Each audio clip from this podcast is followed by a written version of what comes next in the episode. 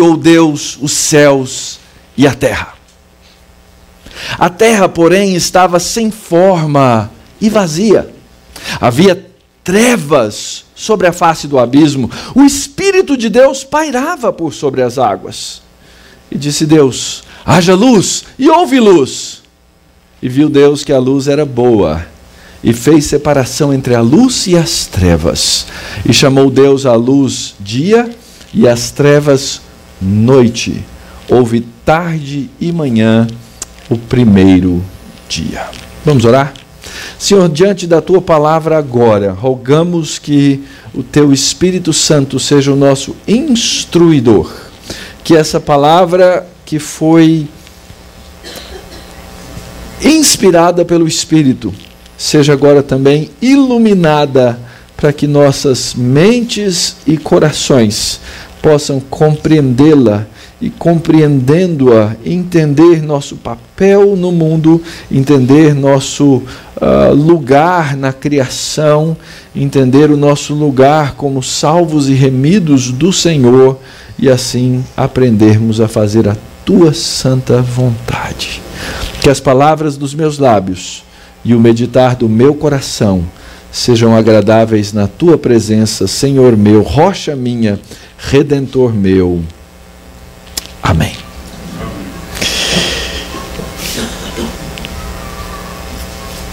Qual é o tema da Bíblia? Sobre o que é que a Bíblia trata em geral. Ontem eu dei uma palhinha para vocês.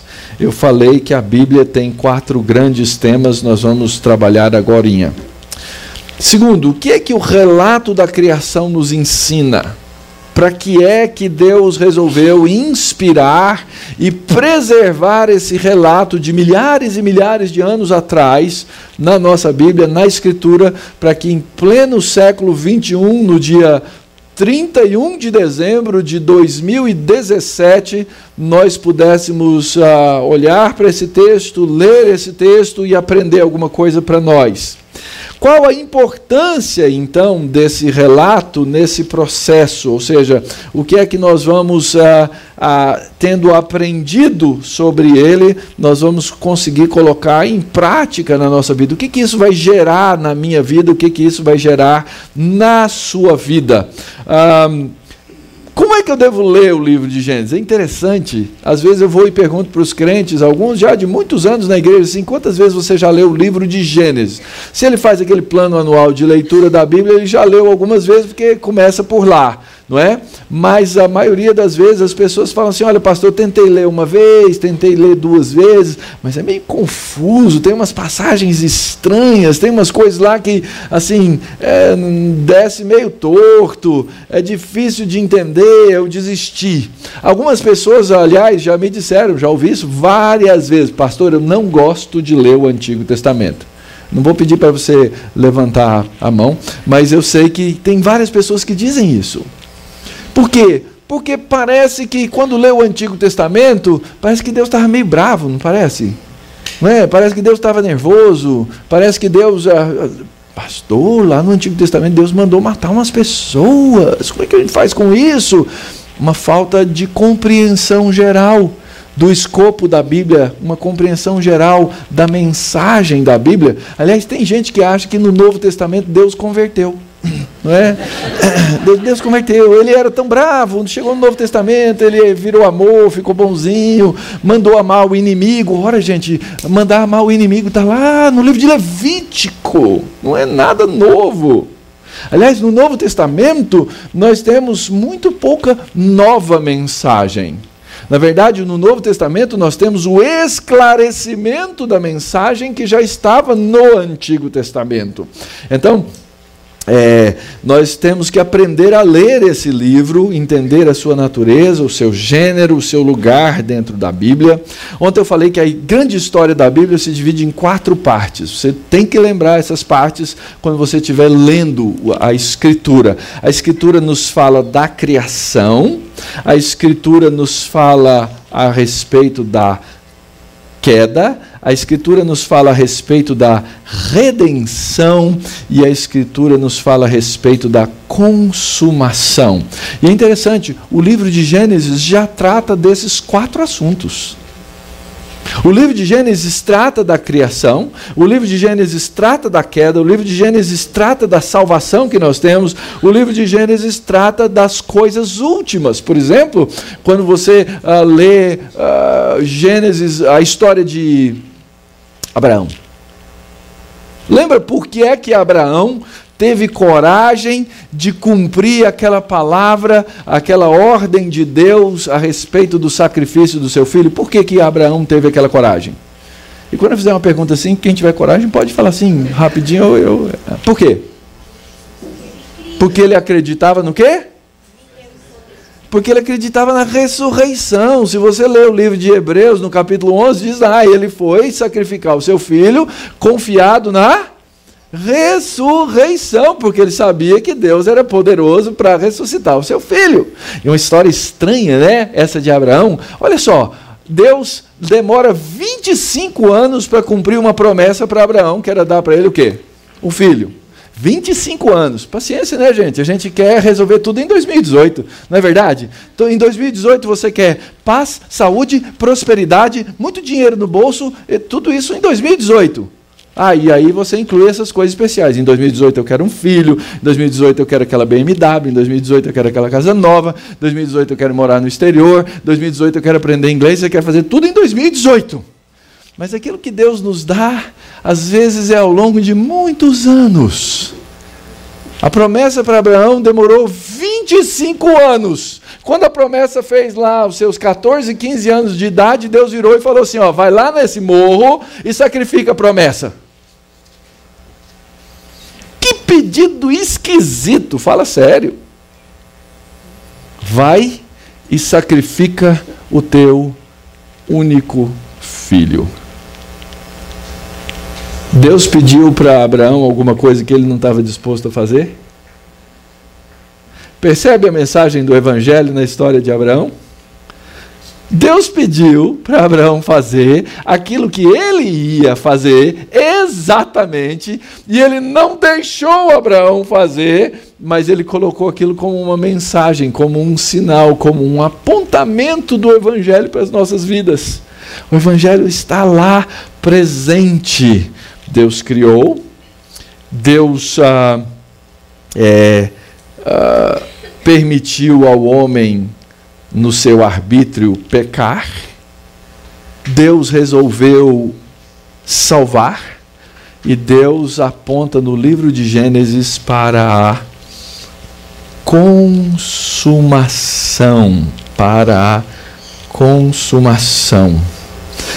Os israelitas esperavam essas coisas eles aguardavam, eles tinham a, é, é, essa vontade de ver realizadas essas coisas que eles haviam lido lá no Antigo Testamento.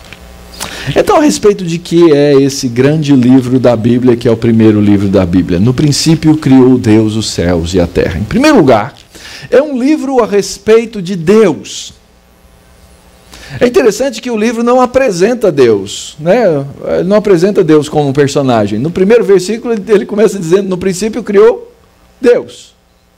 Ele simplesmente assume que Deus é criador e que ele tem o poder de fazer todas aquelas coisas. Depois de é, falar da, de Deus nessa capacidade criadora, ele vai nos apresentar o mundo de Deus, que é a criação, que é o que nós vamos ler então nos capítulos subsequentes, aquela apresentação que aparece a partir do versículo 3, ah, disse Deus, haja luz, houve luz, ah, depois eh, Deus vai separando os elementos, colocando ah, cada coisa no seu devido lugar, ela nos apresenta a criação de Deus e aquilo lá tinha uma intenção eh, teológica, é, era uma guerra de visões de mundo. Sabe por quê? Porque aquele povo que estava lendo primeira vez aquele livro era o povo que estava saindo da onde? Do Egito. Eles estavam saindo do Egito e saindo do Egito, lá no Egito eles aprenderam muitas coisas sobre a religião dos egípcios. E essa religião dos egípcios, ela apontava para os elementos da criação como se eles fossem o quê? Deuses. Então, essa descrição que aparece ali a respeito do mundo de Deus é para combater as falsas ideias que aquelas pessoas tinham a respeito do mundo eh, que estava à sua volta. Então, eles acreditavam em todo tipo de coisa. Eles acreditavam, inclusive, que o próprio Faraó era um representante e uma divindade. E ele tinha responsabilidades. Deus, quando o povo sai, lembra das dez pragas do Egito? As dez pragas do Egito, cada uma é uma, é uma paulada num deus egípcio. Para mostrar que Deus, esse Deus da criação, aí eles, iam, eles, eles passaram por aquelas. Uh, por aqueles, uh, por aqueles momentos, os israelitas saindo do Egito, ou antes de sair do Egito, passaram por aqueles momentos todos, e o que, que aconteceu? Eles olhavam para aquilo e falavam assim: ah, Deus é, matou os. Quem mesmo que Deus matou lá nas pragas? Hã? Os animais. Ah, aqueles animais eram deuses egípcios. E aí ele ia de volta lá na narrativa da criação, e ele via lá, ah, mas quem criou os animais foi? Foi Deus. Ele fazia essa conexão direta. Então, Deus, na verdade, estava só controlando a criação que era dele. Quando, por exemplo, no quarto dia da criação, aparece que Deus colocou no céu os grandes luzeiros, o luzeiro maior, o luzeiro menor, para marcar dias, é, horas, dias, estações e anos. Né? Ah, Deus colocou aqueles luzeiros lá, a gente sabe o nome. Quais são os dois grandes luzeiros? Ah, o Sol e a Lua, não é? Mas no texto original e na nossa tradução não aparece o nome desses dois luzeiros. Chama o grande luzeiro e o luzeiro menor. Por que, que uh, o autor do texto não coloca o nome? Quem quer chutar? Porque eram deuses egípcios. Colocar o nome do deus egípcio ali na narrativa não era legal naquela hora. Então ele nem dá nome. Ele fala assim: eu coloquei o grande luzeiro, eu coloquei o pequeno luzeiro, e eles servem para contar os seus dias, estações e anos. Então você não precisa ler horóscopo antes de sair de casa. Porque era isso que eles acreditavam. Eles acreditavam que esses luzeiros eram que os controladores da nossa vida. Religião diferente, né? Mesma coisa hoje. As pessoas ainda continuam acreditando, cheio de, é, cheio de superstição de todo tipo, achando que as condições, que a virada do ano é mágica, não é? Fala sério. Virada de ano é mágico. Hoje, hoje vai ser mágico. No dia, na hora que der 12 horas e soltar aqueles foguetes aqui no Palavra da Vida, você vai ser renovado, você vai ser transformado, você será outra pessoa em 2018. Dá para acreditar, né? Mentira! Não muda nada. Mas foi o quê? Foi Deus nos dando, olha, Vamos contar o tempo? Até porque a Escritura mesmo diz que eu devo uh, contar os meus dias para alcançar o quê? Coração sábio. Então Deus colocou essas coisas para que nós entendêssemos. É a respeito de Deus, é a respeito da criação de Deus, é a respeito dos seres que foram criados à imagem e semelhança de Deus. Então eu olho para aqui, tem gente aqui de todo, todo é, formato, não é? É, eu fico impressionado com a humanidade. Né? A gente é composto dos mesmos elementos e quase todo mundo é diferente. Tem uns que não são, né? Mas quase todo mundo é diferente. Ora, todas as pessoas criadas uh, e que nascem dia a dia ao redor da terra são seres criados à imagem de Deus. São seres criados à imagem desse Deus tremendo, poderoso, Criador de todas as coisas e meu Criador. E eu fui criado, e você foi criado, e todo ser humano foi criado à imagem e semelhança de Deus. Isso faz mudar a sua postura com relação ao ser humano? Deveria. Fala-se aí hoje no mundo sobre direitos humanos. Da onde vem a ideia de direitos humanos? Vamos fazer uma comparaçãozinha aqui, certo? Imagina que eu cresci, que eu sou mero fruto da evolução biológica, ok? Que eu vim lá de uma célula que ao longo dos bilhões e milhares, etc., gerou é, a mim. E está aqui é, esse ser evoluído, Mauro Meister. E você também. Só que nesse processo de evolução, ah, as raças, os seres, eles precisam fazer o quê? Eles precisam competir, certo? Ah, uma das leis na biologia é o quê? Da evolução. Seleção natural, sobrevivência do mais apto, gente. Não é mais forte isso, está errado. É do mais apto. Se fosse o mais forte, os dinossauros tinham sobrevivido e as lagartixas tinham morrido. Ok? Mas as lagartixas sobreviveram, os dinossauros morreram. É quem tiver mais apto. Então, o mais apto sobrevive. Certo? E eu estou aqui. Ora, o mundo está tendo explosão populacional e eu tenho que subir. Então, eu não vou olhar para você como um semelhante meu que eu tenho que amar, que eu tenho que gostar. Eu vou fazer o que com você? Eu vou competir com você. Então o mundo não tem uma razão para falar de direitos humanos. Porque, ele, é, porque quando ele acredita que o ser humano é uma mera evolução de espécies, na verdade nós somos uma, uma competição. Nós somos uma competição. Hitler estava certo. Vamos purificar a raça. Vamos deixar só os melhores. Vamos deixar só os mais aptos. Não é? A famosa eugenia. Mas não é assim. O mundo é, tem um peso de consciência por causa dessas coisas. Então ele inventa os direitos humanos. O que, que são os direitos humanos? E veja bem, direitos humanos não estão errados. Direitos humanos estão certos. O problema é o abuso dos chamados direitos humanos.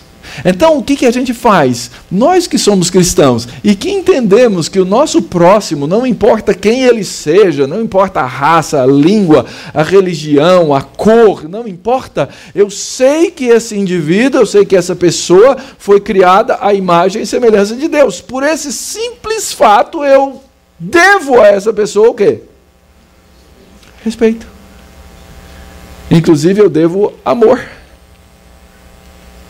Percebe as consequências disso no cristianismo? Percebe a profundidade da responsabilidade que nós temos quando entendemos Gênesis e entendemos que o homem foi criado à imagem e semelhança de Deus? Então, é a respeito de Deus, é a respeito do mundo de Deus, é a respeito dos seres criados à imagem de Deus, é a respeito do padrão de Deus para o mundo que ele criou. Deus coloca a sua criação, faz a sua criação e ele estabelece os padrões da nossa vida. Esses padrões estão revelados no livro de Gênesis nos seus primeiros capítulos.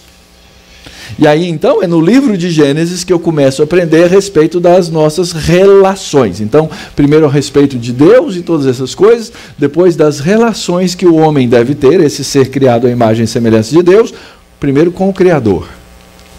Como eu devo me relacionar com o Criador? Segundo, dentro do padrão de Deus, como é que macho e fêmea devem se relacionar? Terceiro, como é que esse ser criado à imagem e semelhança de Deus deve relacionar-se com o mundo criado por Deus? Então, essas três coisas são fundamentais e elas vêm do livro de Gênesis. E por último, é a respeito de Deus e todas essas coisas, é a respeito dessas relações e é a respeito da missão de Deus. O que, que você acha que deve ser a missão de Deus na Bíblia? O que, que você acha que é a missão de Deus? O que, que Deus tinha intenção de fazer? O que, que eu aprendo aqui no livro de Gênesis? Hã? Ok, a glória dele, não é?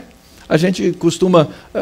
É, na Igreja Presbiteriana do Brasil, nós temos um catecismo, chama-se o Catecismo é, temos dois catecismos. No catecismo é, maior de Westminster, a primeira pergunta, todo bom presbiteriano sabe, só a primeira, tá? Mas é assim. Primeira pergunta: qual é o fim principal do homem? E a resposta?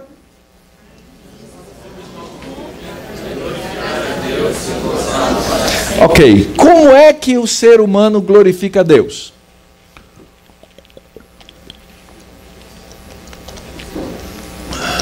Por que, que eu digo que o fim principal do homem é glorificar a Deus? Onde é que eu aprendo isso, gente? Na Bíblia como um todo. Mas vamos raciocinar aqui. Deus pega e cria um ser, a sua imagem, conforme a sua semelhança. Aí ele pega esse ser e diz o seguinte: sede fecundos, multiplicai-vos, enchei a terra. Vai para todo lado dessa terra. O que, que Deus estava falando quando ordenou o homem encher a terra? Leva a minha imagem e a minha semelhança para toda terra. E com isso, o que, que aconteceria? A glória de Deus seria espalhada por toda a sua criação. Nós não só glorificamos a Deus pessoalmente, mas nós glorificamos a Deus quando, em obediência, nós cumprimos a missão de Deus. A missão de Deus é espalhar a sua imagem na terra. Lembra lá quando o profeta fala assim: que virá um dia quando. Ah, é, a glória de Deus há de o mundo inundar, não é? Ela vai ser espelhada. A gente canta isso no, no, no hino, os intentos de Deus, não é? Quando a glória de Deus vai cobrir a terra como as águas cobrem o mar. Como é que isso acontece? Isso acontece quando a imagem e semelhança de Deus está espalhada sobre toda a terra. Não é que vai ter um grande brilho na terra mas é que a imagem de Deus vai estar projetada em todos esses lugares. Então o homem tem esse alvo vindo de Deus, essa missão é de Deus. Eu sou um comissionado por Deus para encher a terra da sua glória. Então, vários textos da Bíblia vão é, corroborar, vão a, é, caminhar com, essa, é, com esse conceito. Por exemplo, quando você chega em Romanos, no capítulo 11, que a gente chama de a grande doxologia, a grande adoração do apóstolo Paulo, não é? Ele diz: ó, oh, profundidade da riqueza, da sabedoria, do conhecimento de Deus, quão insondáveis são os teus juízos? Quão inescrutáveis os seus caminhos? Quem conheceu a mente do Senhor? Quem foi seu conselheiro? Quem primeiro deu a ele para que ele venha a ser restituído? Porque dele, por meio dele, para ele são todas as coisas. De onde é que o apóstolo Paulo tira essa ideia? A ele, pois, a glória eternamente. De onde é que o apóstolo Paulo tira essa ideia? Ah, pastor, ele é, ele é apóstolo, inspirado por Deus, então ele recebeu uma revelação naquela hora e escreveu essas palavras. Ora, eu não tenho a menor dúvida da inspiração do texto da Bíblia, mas eu tenho a impressão que o apóstolo Paulo lia a Bíblia dele e ele chegou a essas conclusões a partir da Bíblia que ele lia, inclusive o livro de Gênesis. Como é que ele sabe que dele são todas as coisas? Porque no princípio criou Deus os céus e a terra. Como é que ele sabe que todas as coisas são por meio dele? Porque no princípio criou Deus os céus e a terra, e o Espírito de Deus pairava sobre a face das águas. E ele disse: façamos o homem conforme a nossa imagem, a nossa semelhança. E para ele são todas as coisas, porque ele faz o seu projeto, ele faz o seu plano, ele encaminha todas as coisas para a sua eterna glória. Então, eu começo a perceber que os autores da Bíblia eles têm uma compreensão a partir da criação de Deus, do seu papel e do seu propósito e da sua missão. Outros textos, por exemplo, 1 Coríntios 10, portanto, quer comais, quer bebais, ou façais outra coisa qualquer, fazei tudo para a glória de Deus. A gente sabe que Paulo estava numa controvérsia lá com aqueles irmãos de Corinto, porque eles estavam lá uh, discutindo se iam comer carne comprada não sei aonde, e se podia, eh, lá o açougue, o dono era sacrificava os ídolos, se podia comprar carne lá, se não podia, era um enrosco danado. E o apóstolo Paulo falou assim, vocês ficam se pegando com picuinha, quando vocês tinham que entender o projeto maior. Você tinha que entender que se você come, e comer é a coisa mais comezinha da face da terra, não é? Você come todo dia, fala sério. Quem tem jejum aqui hoje? Não vejo nenhuma mão levantada, né? Então você já comeu hoje. A minha pergunta é: você comeu para a glória de Deus? Tomou café? Tomou suco de laranja? Você bebeu para a glória de Deus? Como é que você sabe que você faz isso? Porque o apóstolo Paulo está dizendo que se eu comer ou se eu beber, eu tenho que fazer para a glória de Deus. Como é que. Ah, não, eu orei antes. Não, isso não tem a ver com a glória de Deus. Isso tem a ver com. Ah, lógico, dentro do pacote todo tem. Mas não é porque eu orei antes que eu comi para a glória de Deus. Não é porque eu orei antes que eu bebi para a glória de Deus. Significa que tem que existir na nossa vida uma certa intencionalidade das coisas que façam com que o meu coração, com que a minha mente, com que o alvo da minha vida seja a glória de Deus. E aí as coisas que eu vou fazendo ao longo da minha história, elas são um processo de imitação de Deus, porque eu sou feito à imagem e semelhança dele, para que o nome dele seja glorificado. Significa encontrar prazer nas coisas de Deus. Significa encontrar alegria nas coisas de Deus. Significa ter a Deus como o centro de todas as coisas na minha vida e na minha existência. Significa tê-lo como o alvo último, aquilo que eu mais almejo, aquilo que eu mais desejo na minha vida, em contraste com todas as propostas que existem ao meu redor. Esse Salmo 73 é o salmo do, do regente do coral lá de Jerusalém, no templo, seu Asaf. É muito interessante. Seu Azaf amanheceu um dia emburrado, porque se tem um lugar no mundo que dá rolo é no no coral. Vocês vão começar a ensaiar o coral que hoje vocês já sabem, vocês estão rindo é porque já passaram pelo rolo do coral. Todo mundo sabe que coral dá rolo. Eu ainda vou escrever um artigo sobre problemas de corais. Eu não estou brincando, eu estou falando sério. Eu tenho cá minhas teorias. Mas seu Azaf era coral, era tempo integral, ele era levita, então ele dirigia o coral. E os levitas tinham várias categorias, né? Tinha desde o sumo sacerdote, sacerdote, levita, tinha até o pessoal que era zelador, os porteiros, o pessoal é, fazia todo tipo de coisa, todo tipo de trabalho. Ele era regente de coral. E o salário, ó. É sério. Quando, quando a coisa pega para o nosso lado, é interessante né, que o, o valor pecuniário ele pesa para o nosso lado. E o salário, ó.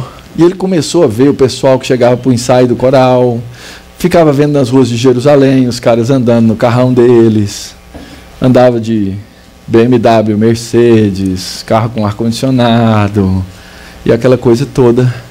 E ele começa a ter o seu coração inclinado. Depois você lê o Salmo 73.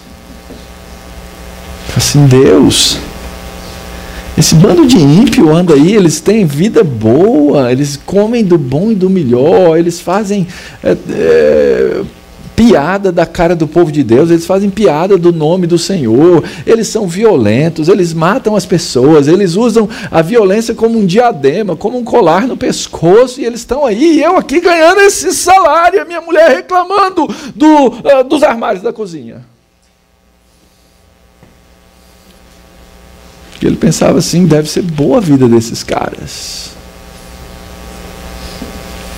E ele fala lá para as tantas no Salmo 73, ele fala assim: Até que eu atinei para o fim deles.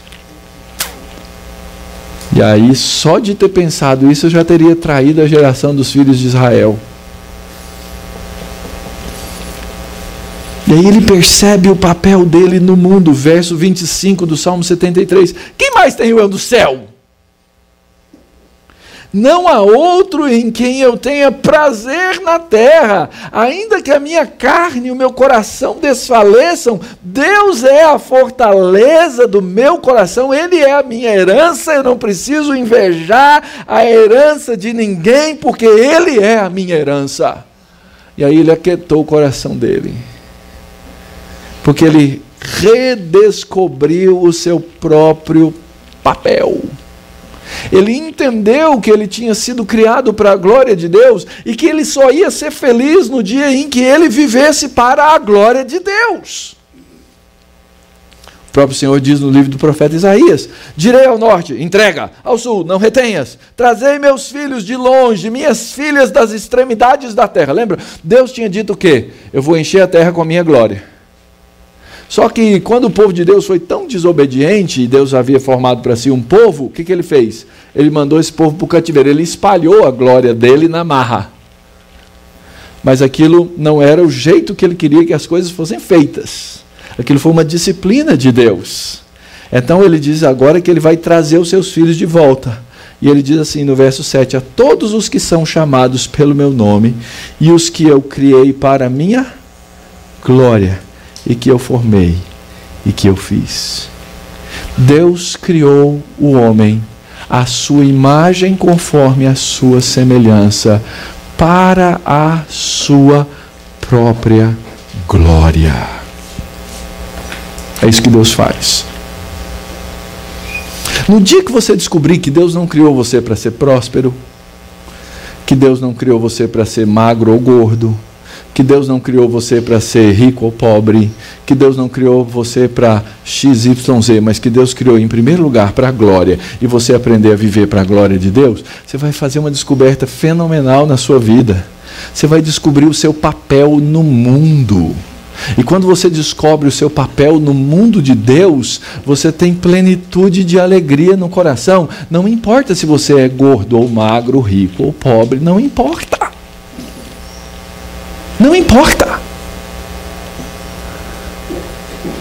Porque é importante entender isso, porque a gente ouve cada mensagem esdrúxula sendo falada em nome do Evangelho, em nome da Bíblia, por aí, no meio dos chamados evangélicos no gospel do Brasil, que me deixam envergonhadas. Porque elas envergonham a Bíblia.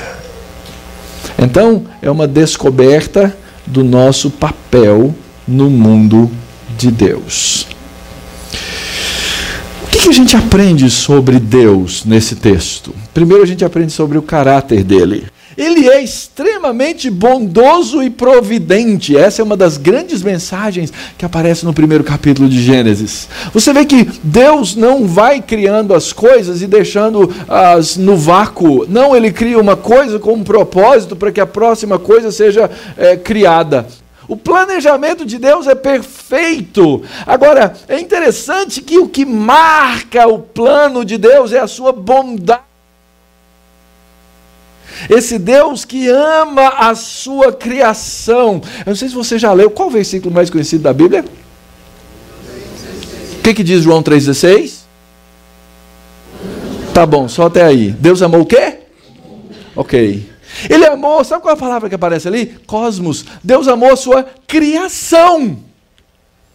Essa criação, obviamente, envolve aqueles que foram criados à imagem e semelhança, então ele envia o seu filho para que eles possam ser salvos por ele. Mas ele ama a sua criação como um todo. Tanto é que a gente fala de céu, hoje à noite, no, no, na virada, a gente vai falar qual a nossa esperança, a nossa esperança do céu. E de fato, né, enquanto estamos aqui, a nossa esperança é do céu. Mas existe, lembra que eu falei de consumação? O nosso destino final não é o céu. Não é o céu. A gente sonha com o céu, a gente almeja o céu, mas o nosso destino final é a nova terra. Leia a sua Bíblia. O nosso destino final é a nova terra. Deus vai pegar e vai refazer os elementos e vai nos colocar para viver aqui nessa nova criação dele e nós vamos desenvolver as coisas que ele nos ordenar fazer. Porque Deus ama a sua criação como um todo. Nós descobrimos logo no primeiro capítulo que Deus tem uma pluralidade. No versículo 1, no princípio criou Deus, Elohim. No versículo 2 diz assim: e o Espírito de Deus, Ruach Elohim. Então eu tenho um Espírito de Deus. Quando eu chego lá no versículo 27, o texto diz assim: façamos o homem. Quem façamos? Quem está batendo papo ali? Quem está trabalhando nesse conselho? E a gente vai descobrir, lendo a Escritura como um todo, e ler a Escritura como um todo, que no princípio era o Verbo, e o Verbo estava com Deus, e o Verbo era Deus, Deus pela sua palavra criou todas as coisas. Nós temos o conselho trinitário, Deus Pai, Filho e Espírito Santo presente nesse primeiro capítulo da Bíblia, uh, trazendo esse conselho divino e dizendo: "Façamos o homem a nossa imagem conforme a nossa semelhança". Então, quando a gente lê Gênesis capítulo 1, nós conhecemos o caráter de Deus. E é interessante, queridos, Conhecer o caráter de Deus é fundamental para que eu viva uma vida aqui equilibrada. Sabe por quê? Eu, hoje, dia 31, eu vou completar 28 anos de ministério pastoral. Por volta das 11 horas da noite eu fui ordenado pastor. Posso dizer que eu tenho uma vida boa. Tenho sim, claro bons filhos, excelente esposa, lembra? Esposa acima dos filhos. Tem, tem uma revolta em casa, assim, não é? Excelente esposa, bons filhos. Mas eu já passei por muita coisa na vida, coisa difícil. Na hora que o calo aperta, na hora que a dor vem, a gente começa falando assim: e aí, Deus? Qual que é a sua? Está doendo. O senhor não vai olhar para mim, não? Quando é que o senhor vai me tirar dessa? O coração da gente começa a ficar igual de Azaf. Sabe o que, que nos sustenta? Conhecer o caráter de Deus, Ele é bom. Então, aí eu vou confiar naquelas palavras lá de Romanos, capítulo 8 na hora que o calo aperta, eu sei que o calo apertado coopera para o bem daqueles que amam a Deus. Quando a dor vem, eu descubro que a dor coopera para o bem. Já, já traduziu esse versículo desse jeito? Quando você estiver apertado, quando se estiver com o coração dolorido, quando se estiver com inconformado, quando você confrontar a morte, quando você confrontar a doença, Leia esse versículo de Romanos capítulo 8 dessa maneira. Coloca esse problema no comecinho do verso. Tira todas as coisas e coloca essa coisa. E você vai aprender a confiar no caráter de Deus. Sabe por que, que isso é importante? Porque se eu não confio no caráter da bondade de Deus, eu sou como um órfão no mundo. Eu não tenho chão, eu não tenho teto, eu não tenho raiz, eu não tenho fundamento. Não aceitar e assimilar a soberana vontade de Deus é viver no mundo sem nada. Isso aí, família é importante, não é? Eu acho muito legal família. A gente tirou uma foto de família lá, lá no Natal em, em casa, bem legal assim. Minha mãe e os quatro filhos depois as noras, depois os filhos, depois os, os, os, netos né, com as esposas, depois os bisnetos. Então, de um casal surgiram aí mais de 30. É muito legal. Mas família morre.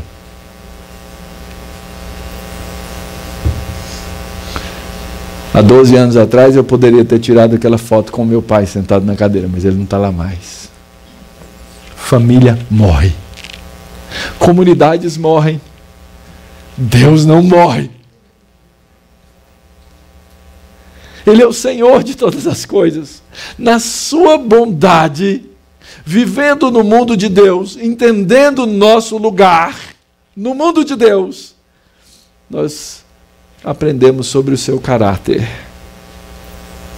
Aprendemos sobre como ele criou e fez as coisas de maneira bela. Eu não vou entrar nos detalhes, mas é fato que o que está na Bíblia, eu não tenho por que duvidar disso, é Deus criando todas as coisas. Eu sei que tem várias teorias, tem uma brigaiada é, do, de criacionismo, é, X, Y, Z, etc. e tal. Não é esse o meu ponto. O ponto é que o que está narrado na Bíblia são atos de Deus, e o que está na Bíblia narrado são fatos. A criação de Deus é história de Deus. A história de Deus começa com aquela narração. Ela tem uma ordem, ela tem um progresso de ordenação, ela tem um planejamento e ela tem um resultado. Isso é uma lição tremenda para nós. Cada dia da criação, à exceção de um, e a gente tem ali teorias diferentes por que não teria essa expressão, o, cada dia termina assim: viu Deus que isso era bom para quê? Né? Porque tinha um valor moral intrínseco? Acho que não é essa a ideia do texto. É bom porque Deus, ah, no seu processo de criação, estava fazendo cada coisa boa para colocar a sua imagem e semelhança naquele sexto dia da criação. Então, isso é bom para o homem, isso é bom para o que eu quero que ele cumpra, isso é bom para o propósito que eu traço para ele até que no final do relato, e lembra eu falei, vai do 1, 1 até o 2, 4, primeira parte, e viu Deus que isso era muito bom. Muito bom. É excelente aquilo que Deus faz. E quando Deus, no seu mundo, cria aquele que é a sua imagem e semelhança, ele dá esses papéis. Interessante isso. Eu posso ver a glória de Deus na criação de Deus de maneira geral? Posso. Posso. Eu sempre conto essa historinha, você já deve ter ouvido, porque eu gosto de contar. Nós estávamos num acampamento e alguns aqui conhecem o, o Salomão, é, estuda, estudava física na época ainda, ele acho que ele, acho que ele não tinha nem formado.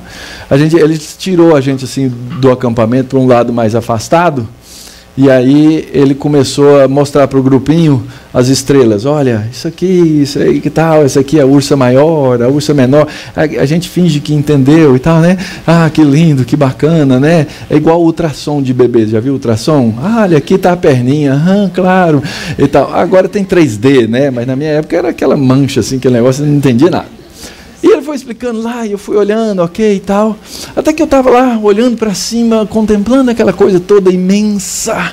Ele chegou por trás de mim assim, falou, pastor, tá vendo essa, essa nuvenzinha, essa, essa coisa branca aqui assim? Falei, finalmente eu vi alguma coisa, né? Vi, estou vendo. Pastor, isso é a Via Láctea. É o lugar aonde a gente mora. O Salmo 8 assaltou meu coração, a minha mente. Quando o salmista fala da grandeza das coisas de Deus e pergunta assim: que é o homem que dele te lembres? E aquilo serviu para eu enxergar a glória de Deus e lembrar que na pequenez da nossa criação, nesse mundo criado de Deus, no qual é revelado o seu eterno poder, no qual é revelada a sua divindade, eu, ser humano, criado à imagem que é uma semelhança de Deus, eu tenho um propósito. Eu estou aqui para ser espelho. Eu sou representante de Deus. Não é assim? Nossos filhos não são nossos representantes? A gente não faz esse discurso quando eles saem de casa, quando eles são pequeninhos? Ó, oh, você vai na casa do fulano, você? O que, que a gente fala? Se comporte. Os nossos filhos, quando eles saem de casa, eles nos representam, não é isso? Eles são o nosso espelho. Quem olha fala assim: que menino mal educado. Por quê? Porque quem tem a obrigação de dar educação sou eu. E eu, quando vou deixar eles saírem de casa, falo, oh, faz assim, faz assim, faz assim. Se comporta. Não faz isso. Faz aquilo. E assim, então, Deus nos criou para ser seu espelho. Deus nos, nos criou para representá-lo. Deus nos deu uma condição de domínio, de sujeição. Já leram aquele verso com atenção? Sede fecundos, multiplicai-vos, enchei a terra, dominai, sujeitai. Esses verbos estão em que modo? É ordem de Deus. Deus estava dizendo assim: vai me representar na terra. Você e os seus filhos. E aí nós aprendemos então que devemos relacionalmente amar a esse Deus, amar o próximo, amar a criação, porque essa é a maneira de representar a Deus. Deus estabelece o seu padrão para todas as coisas. Sem a narrativa da criação, a gente fica sem saber como Deus faz e a razão pela qual ele faz as coisas. É a narrativa da criação que me dá a estrutura para que eu possa trabalhar, para que eu possa desenvolver, para que eu possa entender a criação de Deus e fazê-la mostrar a própria glória de Deus. É na criação que eu encontro padrão. De novo, volto ao quarto dia, quando Deus colocou o luzeiro maior e o luzeiro menor. Ele falou assim: e Deus colocou esses luzeiros para marcar os dias, os anos, as estações. É padrão de Deus, é contagem de Deus, é baseado na, na narrativa da criação que os mandamentos vão nos ensinar a guardar um dia para a glória de Deus. Teve um ano que eu expus aqui os dez mandamentos. Algumas pessoas não gostaram, mas tudo bem. Sabe por quê? Que dia é hoje da semana? Domingo, não é? Nós, o que significa a palavra domingo? É o dia do Senhor. Esse dia faz diferença para você, querido? A, a, teoria que a gente tem da maioria das pessoas é assim: ah, todo dia é dia do Senhor, não é? E é mesmo, né? Todo dia eu tenho que adorar a Deus. Então não existe nenhum dia diferente. Interessante que a Bíblia marca isso no Antigo Testamento, no Novo Testamento. Tem que haver um dia de adoração a Deus. É a ideia do separar. E eu não quero aqui ser legalista, criar regra, mas a Escritura orienta e a Escritura ordena que nesse marcar de Deus das coisas, Ele quer que separemos um dia para Ele. Lá na minha igreja, uma catedral, gente, já tem uns setenta e poucos membros. É, os crentes vão viajar de férias. É uma brincadeira, mas é uma, sabe aquela brincadeira séria? Eu digo para eles, irmãos, eu quero ver a sua foto com o boletim da igreja mostrando a data. Porque não tem férias do dia do Senhor. Esse dia aqui hoje para mim é especial.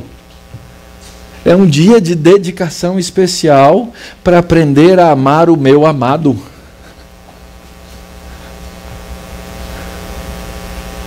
Mas a gente relaxou tanto nisso na igreja contemporânea que você tem dois grupos: ou tem o legalismo extremado de um lado, ou o relaxismo absoluto do outro. E não tem mais dia do Senhor. Ah, todo dia é dia do Senhor? Todo dia é dia do Senhor.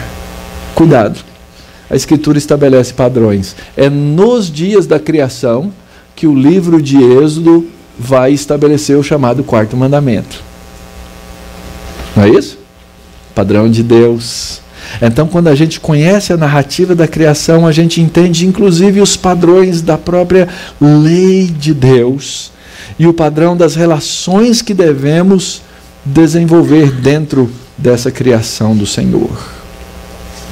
Quando Deus nos cria a sua imagem conforme a sua semelhança, ele faz o quê? Ele nos permite ter com ele o quê? Comunhão. A gente vive num tempo de absurdos e abusos. Toda, toda paganização da sociedade comete coisas absurdas. Então tem casais que dizem assim: não, eu não tenho filhos, mas eu tenho um gato. Eu não tenho filho, mas eu tenho um bacê. É... Quem tem bacia aí, levanta a mão. É. Cuidado, gente. Deus nos ordenou ter comunhão. E Deus não tem comunhão com gatos. Deus não tem comunhão com cachorro. Deus não tem comunhão com os bichinhos, ainda que eles sejam lindos e bonitinhos. Eu amo os bichinhos na casa dos outros. Não é, Nina? Nina vai ganhar um gato, gente. Vai ser o presente de casamento dela.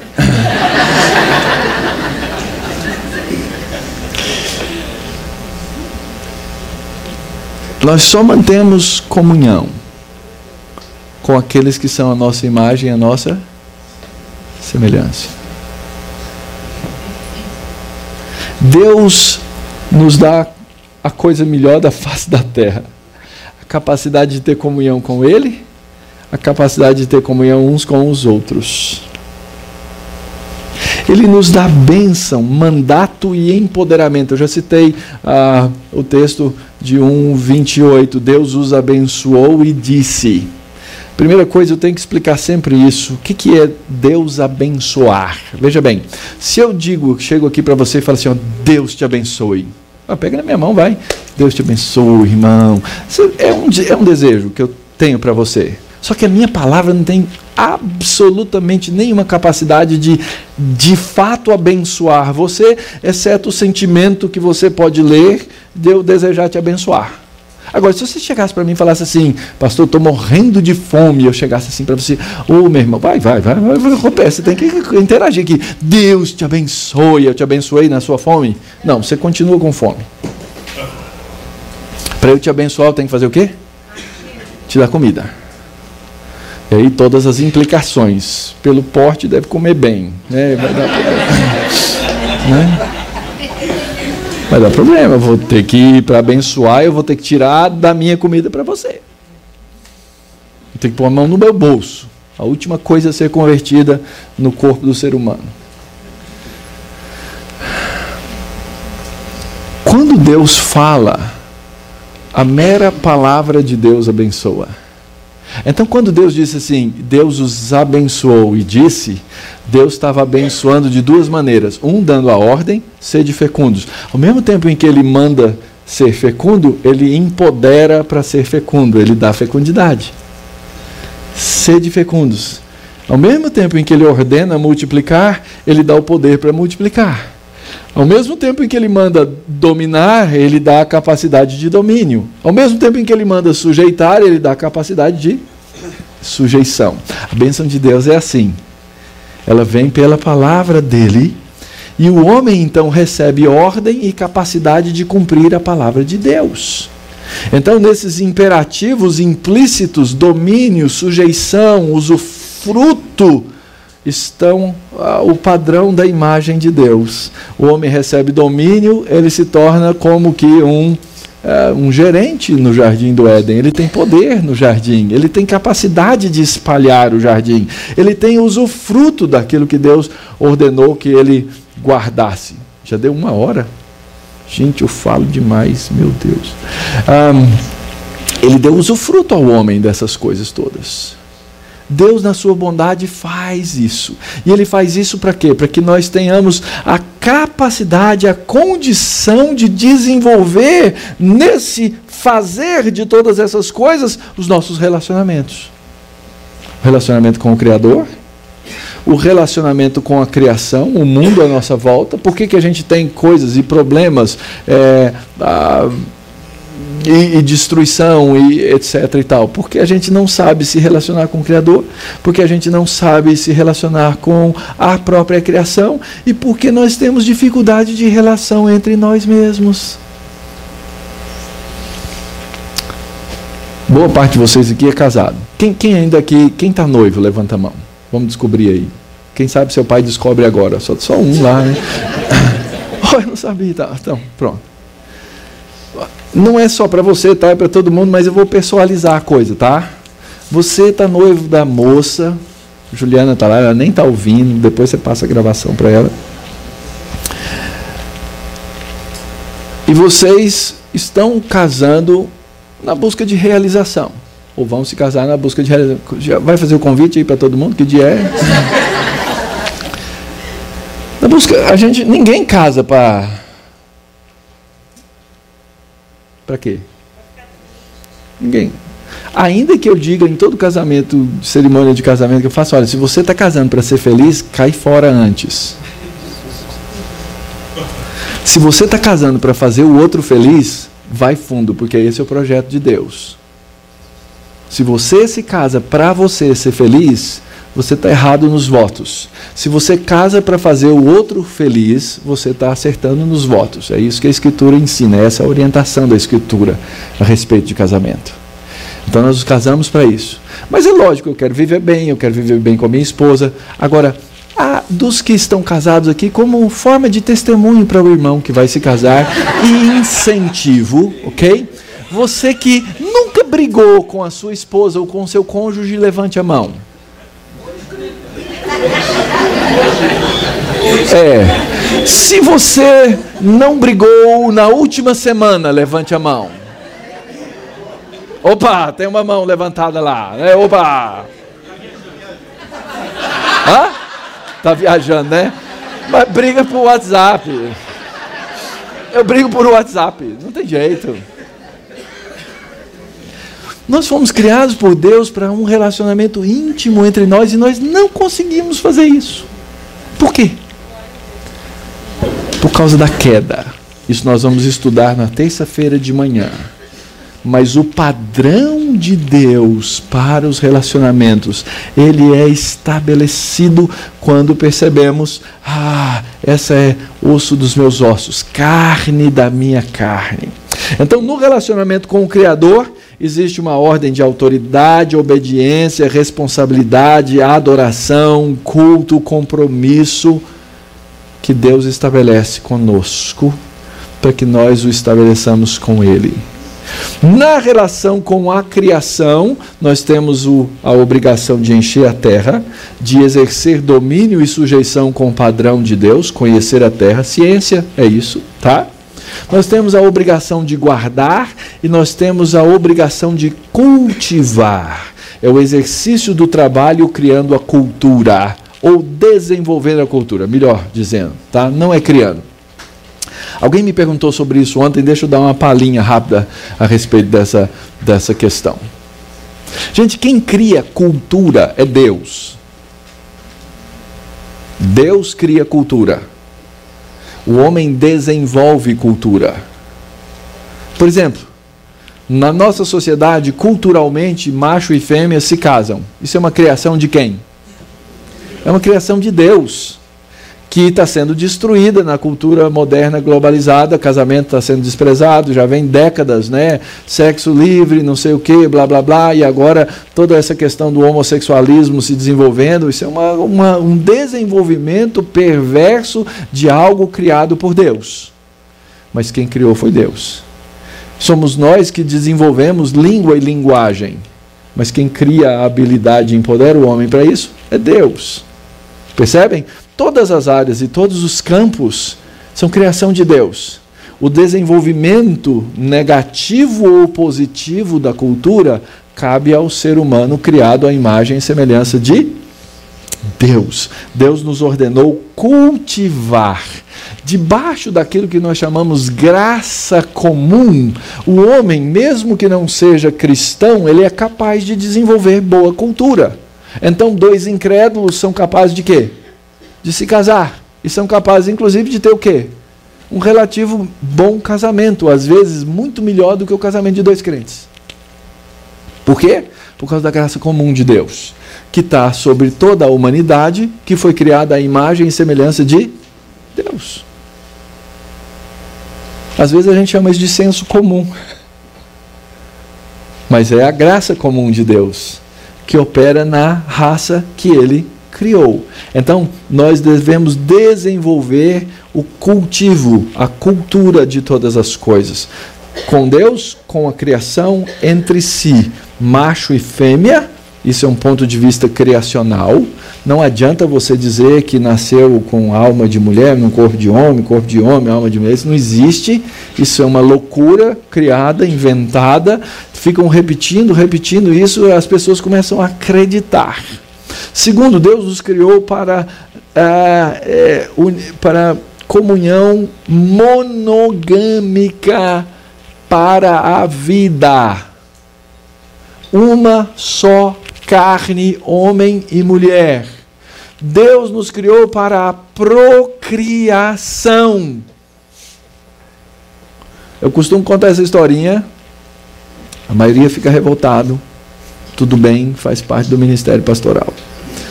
Dr. Shed que dizia isso, não dá nem para perguntar mais para ele. O senhor o levou. Ele falava o seguinte: se você casou e teve um filho, você não repôs. Se você teve dois filhos, você repôs.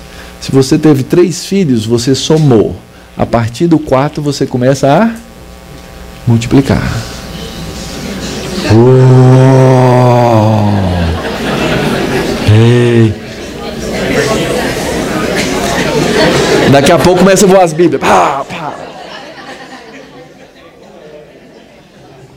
E eu posso falar mal de vocês porque eu só tive dois. Tá? Vai lá. Aí vem, no final, vem todo mundo, não, mas é multiplicar por um, é multiplicação. Racionalização, uma coisa fruto do pecado. Tá? Por que é que nós não temos mais filhos? Quais são as nossas razões?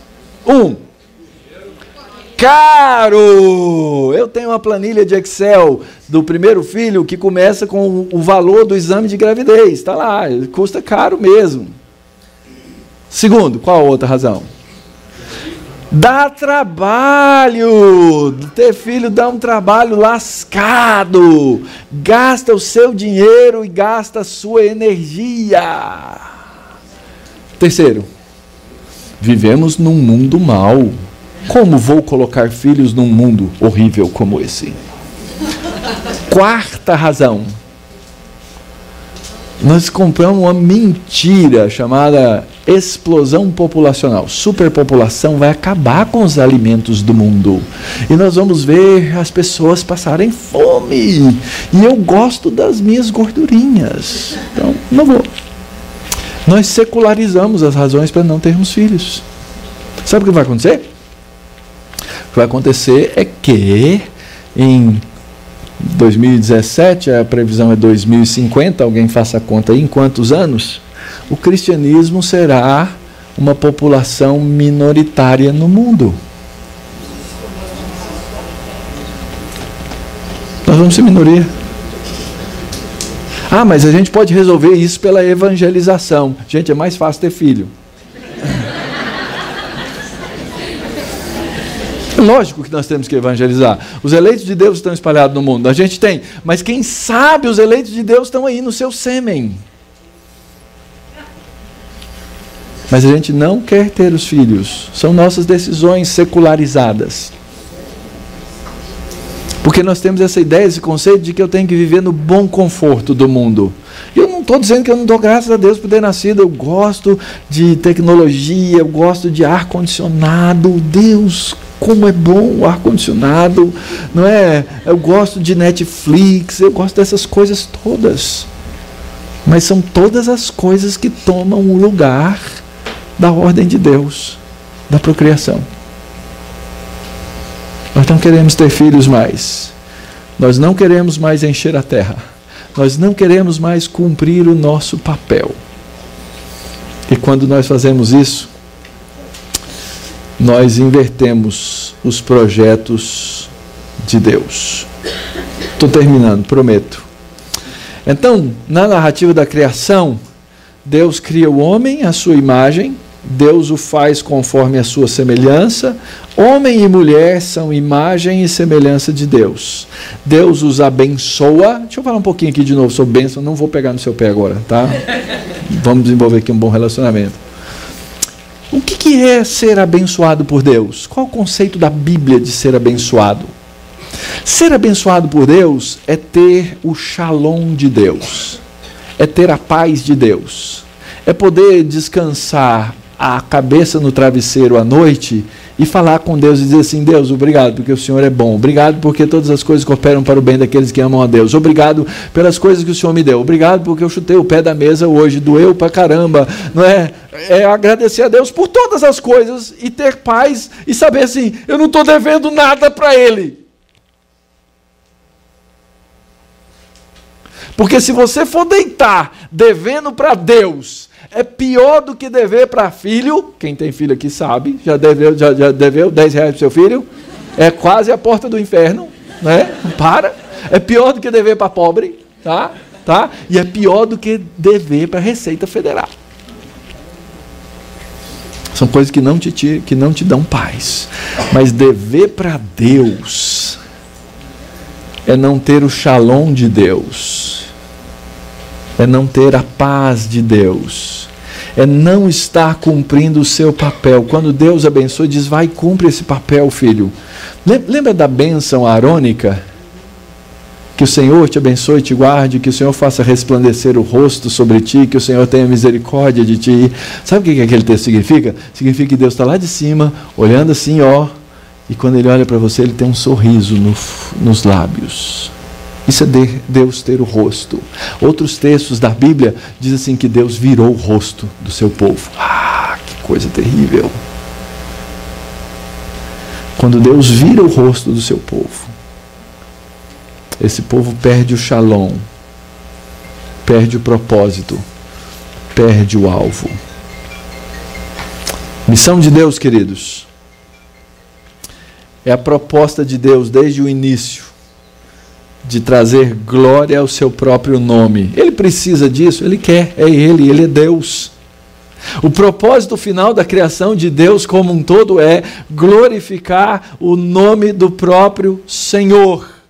Como é que a gente faz isso? A gente faz isso crendo na palavra dele. Isso funcionava no jardim do Éden. Deixa eu explicar para vocês. A gente às vezes acha que o elemento fé é um negócio depois da queda. Ah, depois o homem precisa de fé para ser salvo. Não é, é, é, mas não é só isso. Lá no jardim do Éden, o homem precisava o quê? Crer em Deus.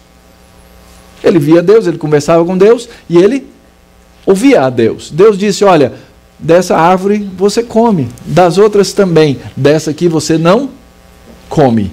No dia que você comer, você vai. O que, que o homem fez? Ele falou assim: hum, duvido. Ele não exercitou o quê? Fé. O homem foi chamado para exercer fé. E exercer a fé significa viver em obediência a Deus. Então, quando é que eu tenho shalom? Eu tenho shalom quando eu não vivo para mim mesmo. Eu tenho shalom quando eu vivo para Deus, Paulo em Romanos 14, porque nenhum de nós vive para si mesmo, nem morre para si mesmo, porque se vivemos para o Senhor, vivemos, se morremos para o Senhor, morremos, quer pois vivamos ou morramos, somos do Senhor. Se você entende que você é dele, você aprende a viver para ele, você aprende a viver por ele. Isso faz toda a diferença.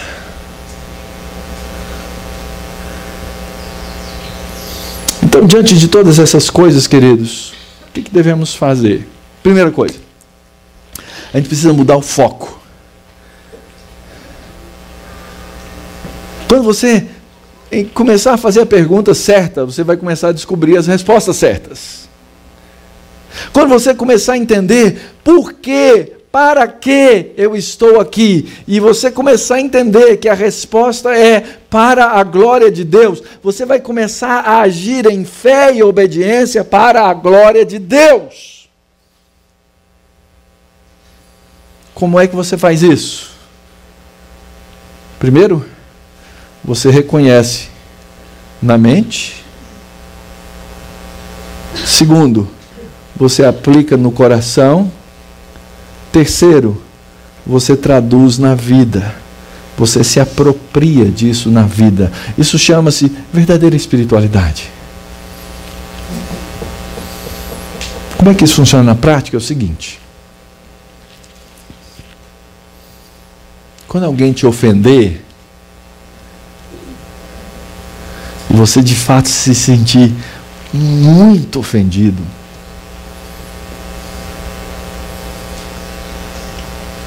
E por causa do seu pecado, você vai pensar a primeira coisa na sua mente, no seu coração, ou vem do coração para a mente, aí já não sei quem vem primeiro. Você vai pensar assim: vou pagar com a mesma moeda. E correções monetárias. Aí você vai lembrar da palavra de Deus que diz assim: não paguem o mal com o mal.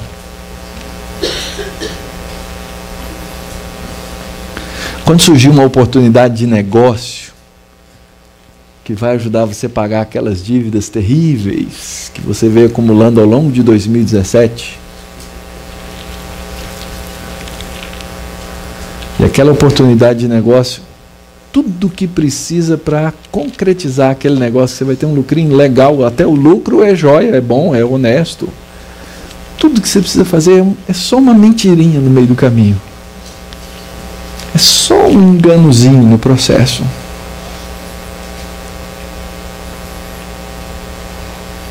Você vai lembrar que a mentira não pertence aos filhos de Deus e que o pai da mentira é o diabo.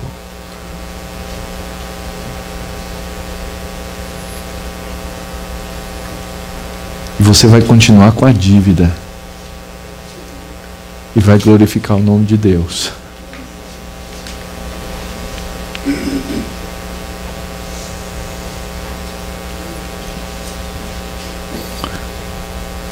Quando seu filho se comportar mal publicamente e aparecer aquela raiva no coração que aparece, Gente, eu já ensinei tudo para esses meninos. Por que, que eles vêm fazer isso no meio do PV, no salão do almoço?